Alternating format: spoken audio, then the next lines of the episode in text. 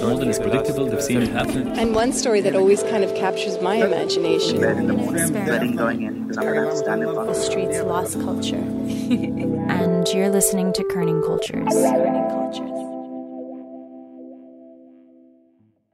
A warning before we start this episode contains references to sexual assaults and violence.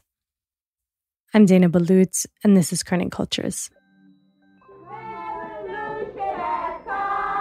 All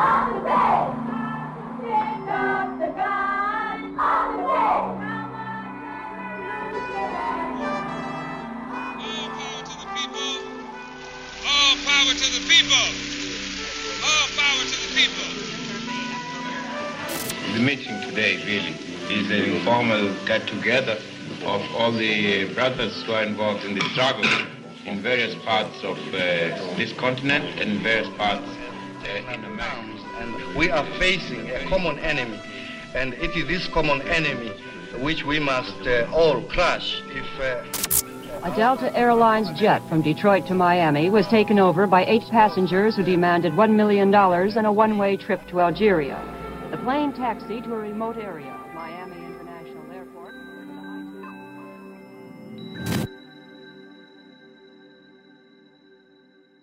I was raised in small towns, upstate New York and in Connecticut. And I lived on a farm for a long while. My grandfather had a farm, and I lived on the farm. Uh, When Elaine Mokhtefi grew up and became a young adult, she moved away from the family farm and became obsessed with politics. As a student in the 1940s, she got involved in America's anti war groups. worked with uh, an organization called the United World Federalists. We But by the end of the Second World War, she wanted to see more of the world. She was 23 when she got on board a ship from Virginia, bound across the Atlantic for France. In those days, we traveled by boat. There were no planes crossing the Atlantic. She loved Paris before she even arrived. Her imagination was full of the romance of being an American in Paris in the early 20th century, way before Emily in Paris.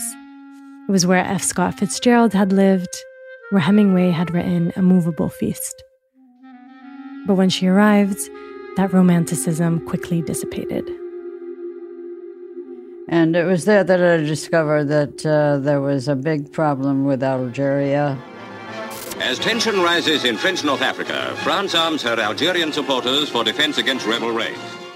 By the 1950s, when Elaine arrived in Paris, France was struggling and divided, desperately trying to cling on to its colonial rule in Algeria, which had been a colony of France and occupied by them for more than 120 years. Their rule was one of violent tyranny, where torture, mass displacements, and discrimination against Algerians were endemic. Following the killing of nine soldiers in a rebel ambush, French troops launched a full-scale drive against terrorists in Algeria. But around this time, resistant movements across the globe were successfully launching opposition campaigns against their colonial occupiers. And in Algeria, the independence movement was called the Algerian National Liberation Front, the FLN. You'll hear that term a lot in this episode. And in 1954, the FLN launched a guerrilla war against the French military. The Algerian War was one of the most important, most significant wars of the 20th century. Uh, we don't always realize what it meant for victim of colonialism to stand up and fight. Only negotiation with the Algerians will solve the problem.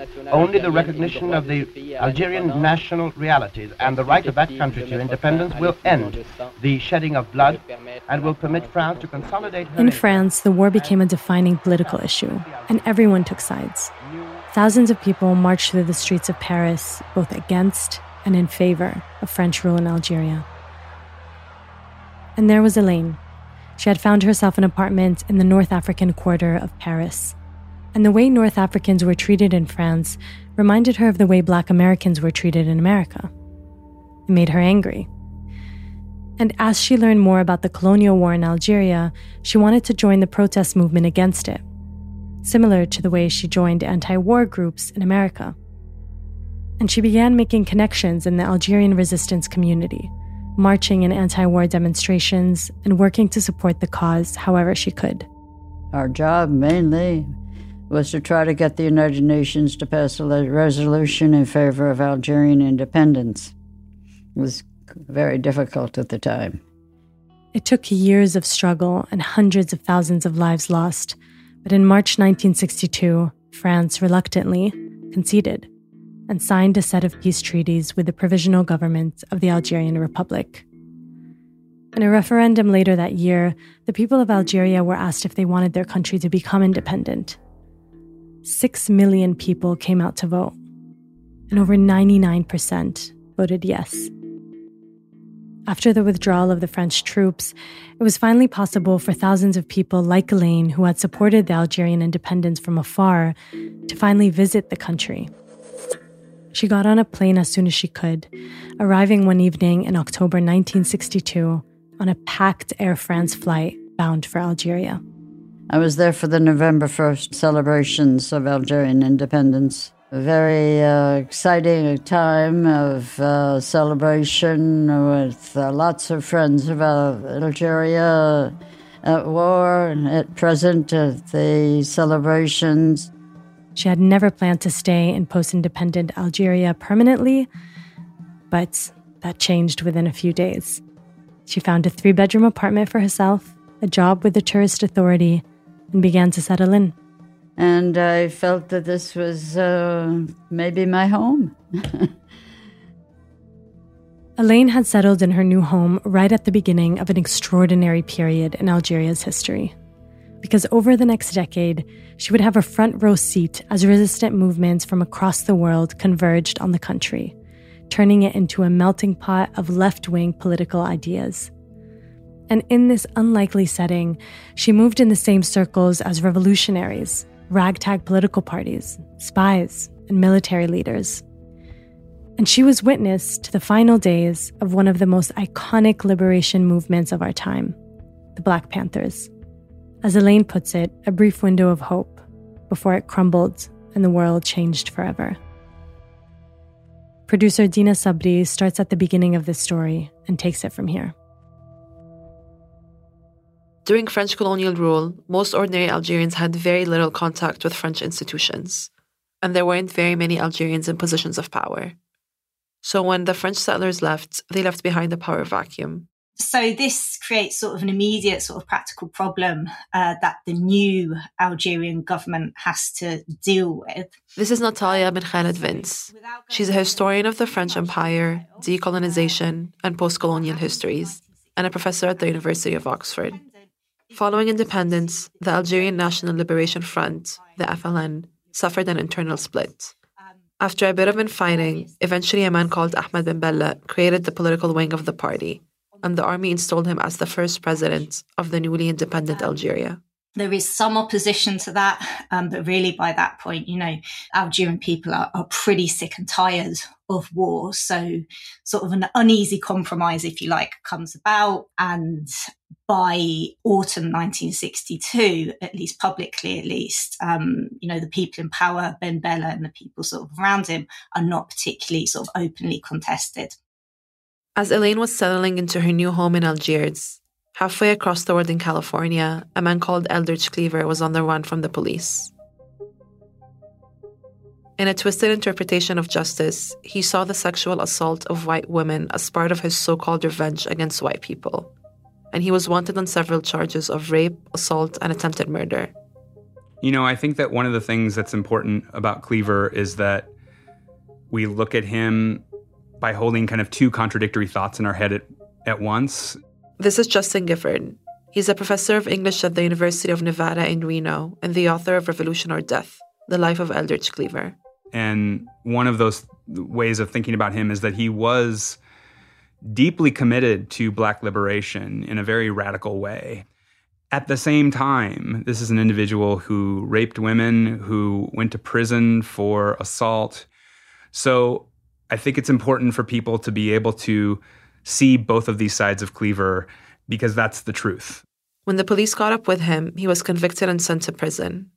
During his time there, he wrote a collection of essays called Soul on Ice. I'm perfectly aware that I'm in prison, that I'm a Negro, that I've been a rapist, and it was a hit, selling 200,000 copies in just a couple of years. He quickly became an influential symbol of black resistance during the 1960s. Ladies and gentlemen, it gives me great pleasure to introduce our guest, a remarkable individual, Mr. Eldridge Cleaver.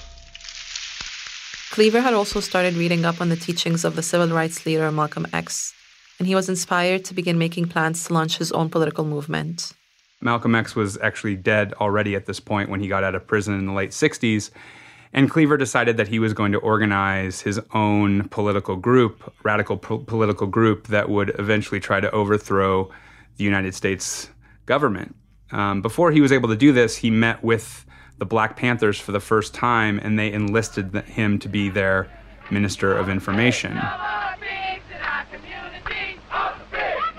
The Black Panther Party was set up to fight for black liberation against American imperialism and institutional racism. The Panthers believe the whole economic and political system is against them, against the poor, black and white.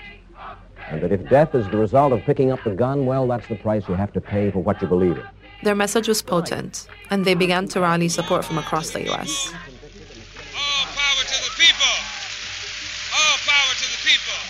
Their slogans, like power to the people, became everyday expressions. And their image was just as iconic dark sunglasses and black leather jackets. They began running community action schemes. Panthers say that 6,000 children are served breakfast across the country each week. Breakfast for children, healthcare, after school programs, and organizing marches. And then. Some very sad news for all of you and I think uh, sad news for all of our fellow citizens and people who love peace all over the world. And that is that Martin Luther King uh, was shot and was killed tonight in Memphis. America is shocked and saddened by the brutal slaying tonight. After Martin Luther King was killed, in April of 1968, Cleaver decided that he was going to use that moment to try to start the revolution. Uh, the people are going to wage uh, people's war against you. In Cleaver's worldview, Martin Luther King's peaceful politics had gone in the black liberation movement nowhere. They needed to be more direct and more violent. And so he and a number of other Black Panthers uh, tracked down various white police officers and attacked them in a gun battle that left one uh, Panther, Bobby Hutton, dead and Cleaver in prison. But they literally murdered Bobby Hutton and shot and wounded Eldridge Cleaver and Warren, these other men.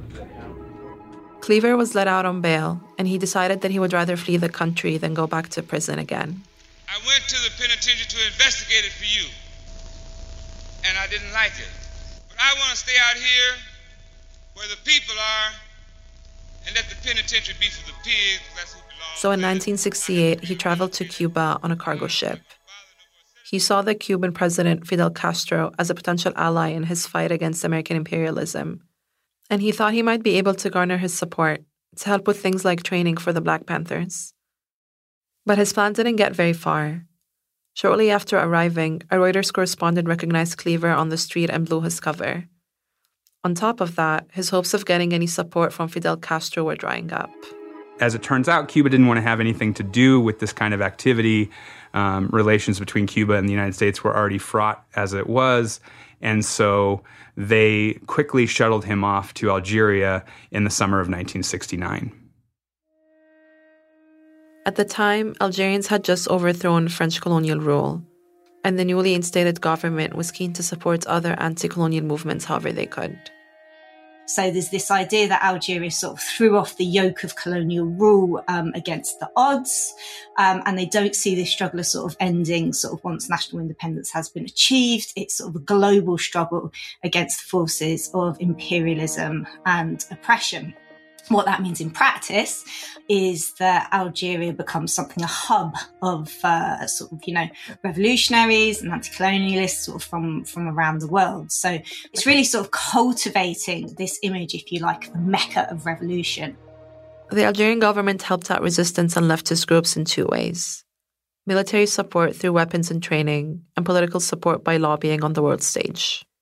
They also adopted an open door policy inviting opposition leaders from around the world to Algiers, like the National Liberation Front of South Vietnam, various Palestinian liberation groups, and exiled politicians from Brazil, Argentina, Tunisia, and Morocco.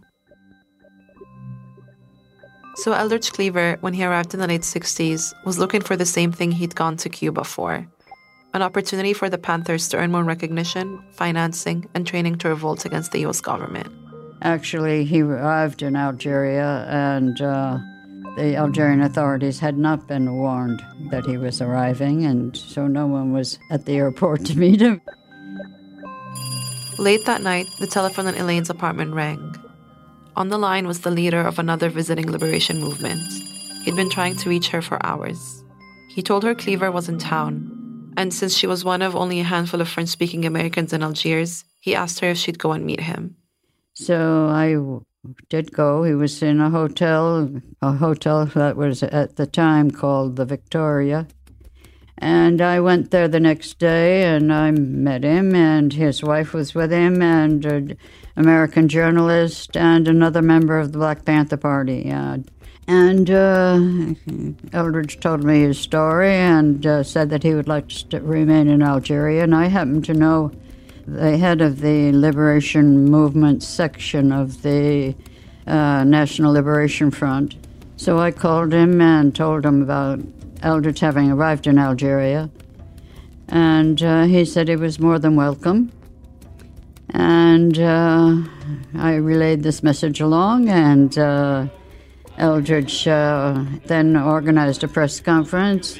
We came over here to do what we can to communicate to you what's happening in our struggle in the United States. At the press conference, Cleaver announced his arrival to an auditorium filled with journalists, students, and diplomats. And to learn uh, what is happening over here and what have been the successes, and what have been the failures, and what are the dangers that we must be aware of. Soon, more and more Black Panthers began to arrive in Algeria. The Algerian government gave them travel documents, a monthly stipend, and a villa to work from. A two story house with huge arched doorways and manicured hedges. It's just, it was a private house. Uh, private, I mean, it was a government house, but it was a, it was a home. It looked like a boutique hotel, except by the entrance was a shiny silver plaque with the Black Panthers logo and the words Black Panther Party international section. It was the group's first overseas outpost, with Cleaver and his wife Kathleen living in Algeria full time, leading its operation. Yes, I, I think the Algerian authorities were uh, very sensitive to the problem of black Americans, and uh, they gave them uh, their support. They set about creating alliances with other liberation groups from places like China, North Vietnam, and the Congo often invited to other embassies or liberation organization headquarters. And we were very close to the Viet Cong representative. He was uh, one of the first people that Eldridge visited when he uh, arrived in Algeria, was the representative of the Viet Cong, Tran Hoi Nam. We join hands with the Vietnamese people because the Vietnamese people are fighting the pigs of the power structure. And we're fighting the pigs of the power structure, and we're both oppressed. We're both dying. We both know that we must put an end to this. We need each other, and we love each other. So Cleaver was really trying to establish these connections in order to get not only like training and advice, um, but also to try to build a coalition, a global coalition between and among various peoples of color. The thinking here was that someone like Martin Luther King's assimilationist philosophies were not going to get the black population anywhere in the United States precisely because they were an oppressed community under a police state. And so the only solution to this problem was to overthrow what they saw was a colonial authority. We are facing a common enemy, and it is this common enemy which we must uh, all crush if uh, uh, our Afro-American uh, brothers score success in the United States, that success is not only theirs, it is ours too. I was very glad that I was in a position to help them. Uh, it was one of the causes I was most sensitive to, the cause of racism in the United States. I was extremely sensitive to that cause. it was one of the causes that was most uh, was closest to my heart.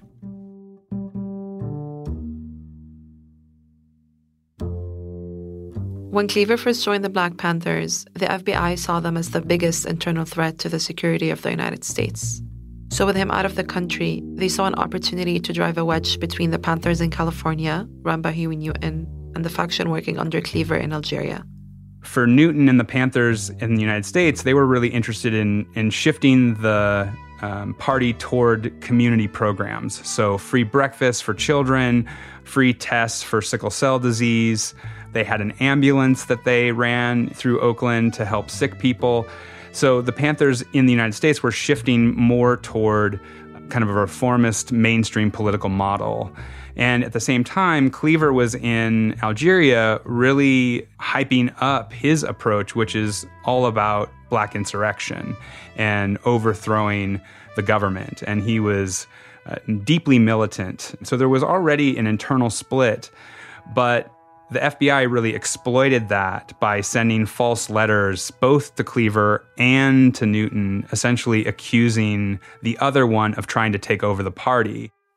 This all came to a head on live TV. out of time. Do you have anything you want to say to any of your followers here in the Bay Area? Newton was a guest on a show called AM San Francisco, and Cleaver phoned in from Algeria to air his grievances. I just want to uh, comment. The whole thing descended into chaos.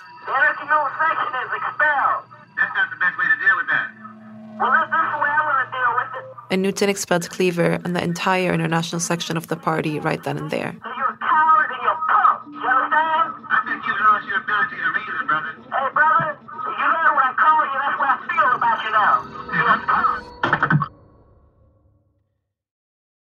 Without the support of the Panthers HQ back in the US, Cleaver was in desperate need of cash to keep his branch of the party operating. At first, he tried writing another book, but he couldn't come up with anything to match the success of his last one, Soul on Ice. People had moved on, and his radical ideas about an all out war on the American government just didn't have the same appeal as they used to.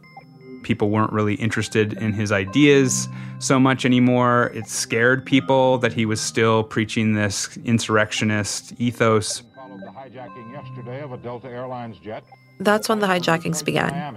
After picking up a million dollar ransom, the hijackers ordered the plane to Algeria. The Delta jet was allowed to land at the Algiers airport. Algerian officials seized the ransom. And the plane. We'll be back after a quick break.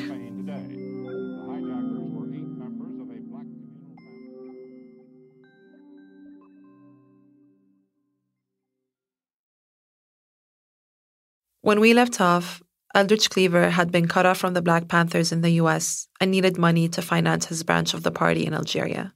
In 1973, a couple of Panthers actually hijacked airliners. There was another airplane hijacking today, a Delta Airlines jet taken over by a gang of hijackers after landing in Miami to pick up the biggest. With between half a million and a million dollars, and came to Algeria to give the money to Cleaver. Did the hijackers say where they wanted to go? or Did you talk with them at all? No. Uh-uh. Stewardess said they wanted to go to Algiers.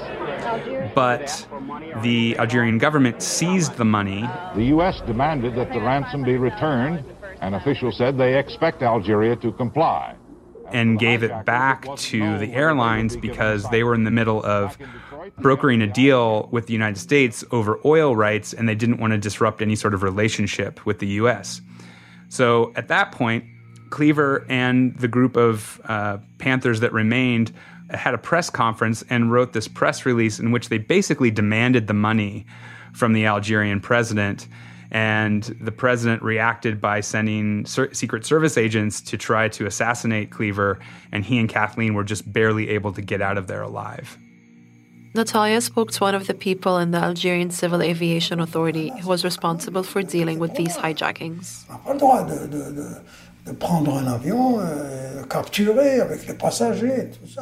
Although Algeria had been a so called Mecca for revolutionaries at the time, he said that these hijackings were a step too far. So from independence, the Algerian government has to walk a fine line between sustaining this reputation of being the mecca of revolution, of being sort of this pilot revolutionary state, this inspiration for liberation movements around the world, and its need and desire to be seen as a normal country playing by the rules of international relations. That cautiousness also becomes entangled with the idea of international respectability. Yeah, so they actually want to be seen as a normal state playing by the normal rules of international diplomacy. And when, you know, your country becomes really well known for welcoming plane hijackers, that actually is a challenge to that image. You want to be an international broker, not kind of like a rogue state. So, in that sense, sort of the the plane jackings um, become a political problem for the Algerian government. The Panthers had crossed the line with these attacks. It wasn't a good look for them to be seen supporting a group that had resorted to hijacking planes to fund their cause. So they started to withdraw their support. And uh, that was when the uh, Panthers had to take stock of what their position was internationally. And they had lost a lot of their uh, influence because of the split and because of the FBI intervention. So th- things uh, changed rather rapidly for them, caused the breakup of the Panthers in Algiers, and many, as many of them moved along to other countries uh, to settle and um, and live. Cleaver left Algeria for Europe in 1973. He snuck into France and later got a visa to live there. He flew back to the US two years later and was arrested as soon as he landed in New York. With his hands cuffed behind him, Cleaver was processed by the FBI and then taken by car to a federal court in Brooklyn. He died in California in 1998. Elaine was deported in 1976. She says it was because she refused to become a spy for the Algerian government. Yes, they contacted me and I refused, and the final result uh, took some time, but the final result was that they deported me because I wouldn't work for them. She went to Paris for a few years before moving back to New York. The Panthers had moved to Algeria at a time when the future was still up for grabs.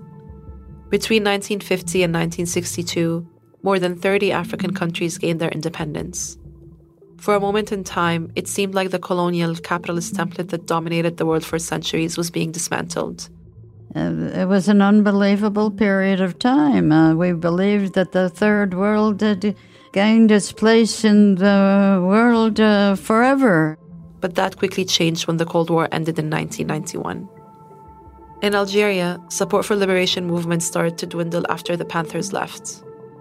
In 1971, the government revived relations with the US, and the two countries signed a 25 year long gas agreement. Algeria's heyday as a haven for revolutionary groups was over. Little did we know that the world would be, the whole world would become capitalist uh, and in a, in a short period of time. That the East would disappear and the West would uh, be uh, a long time winner.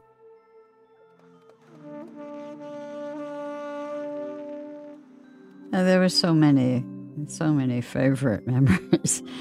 Can't number them all. They they sort of flash across my mind from time to time. But I, I met my husband to be in Algiers uh, in 1972. That's an unforgettable experience.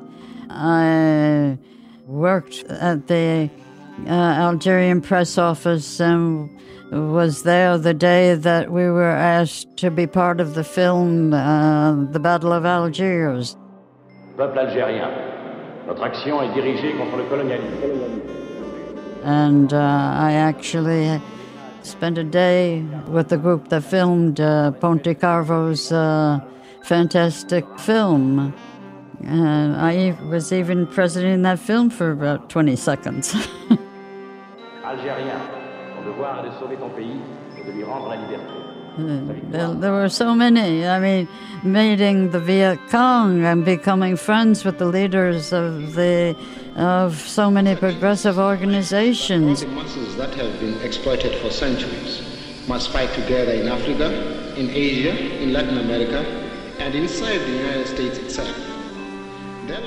Uh, it brings back many memories. Makes me want to cry.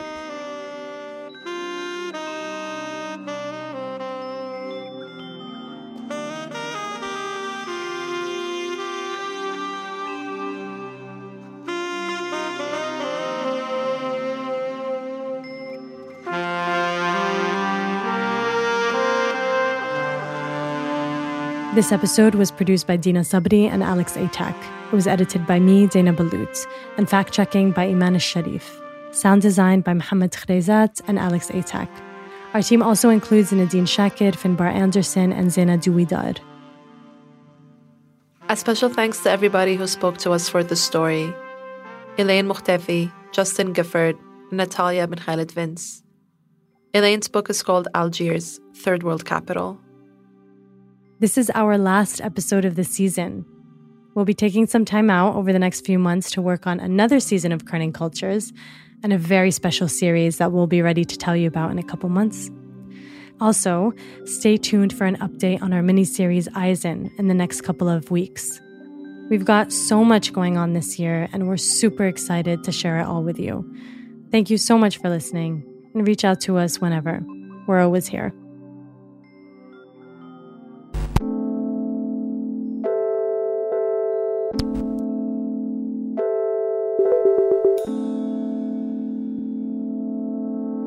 Okay. Well, good luck to you. It's been nice talking. Good luck to you. Bye. Wow. Yeah. That was something.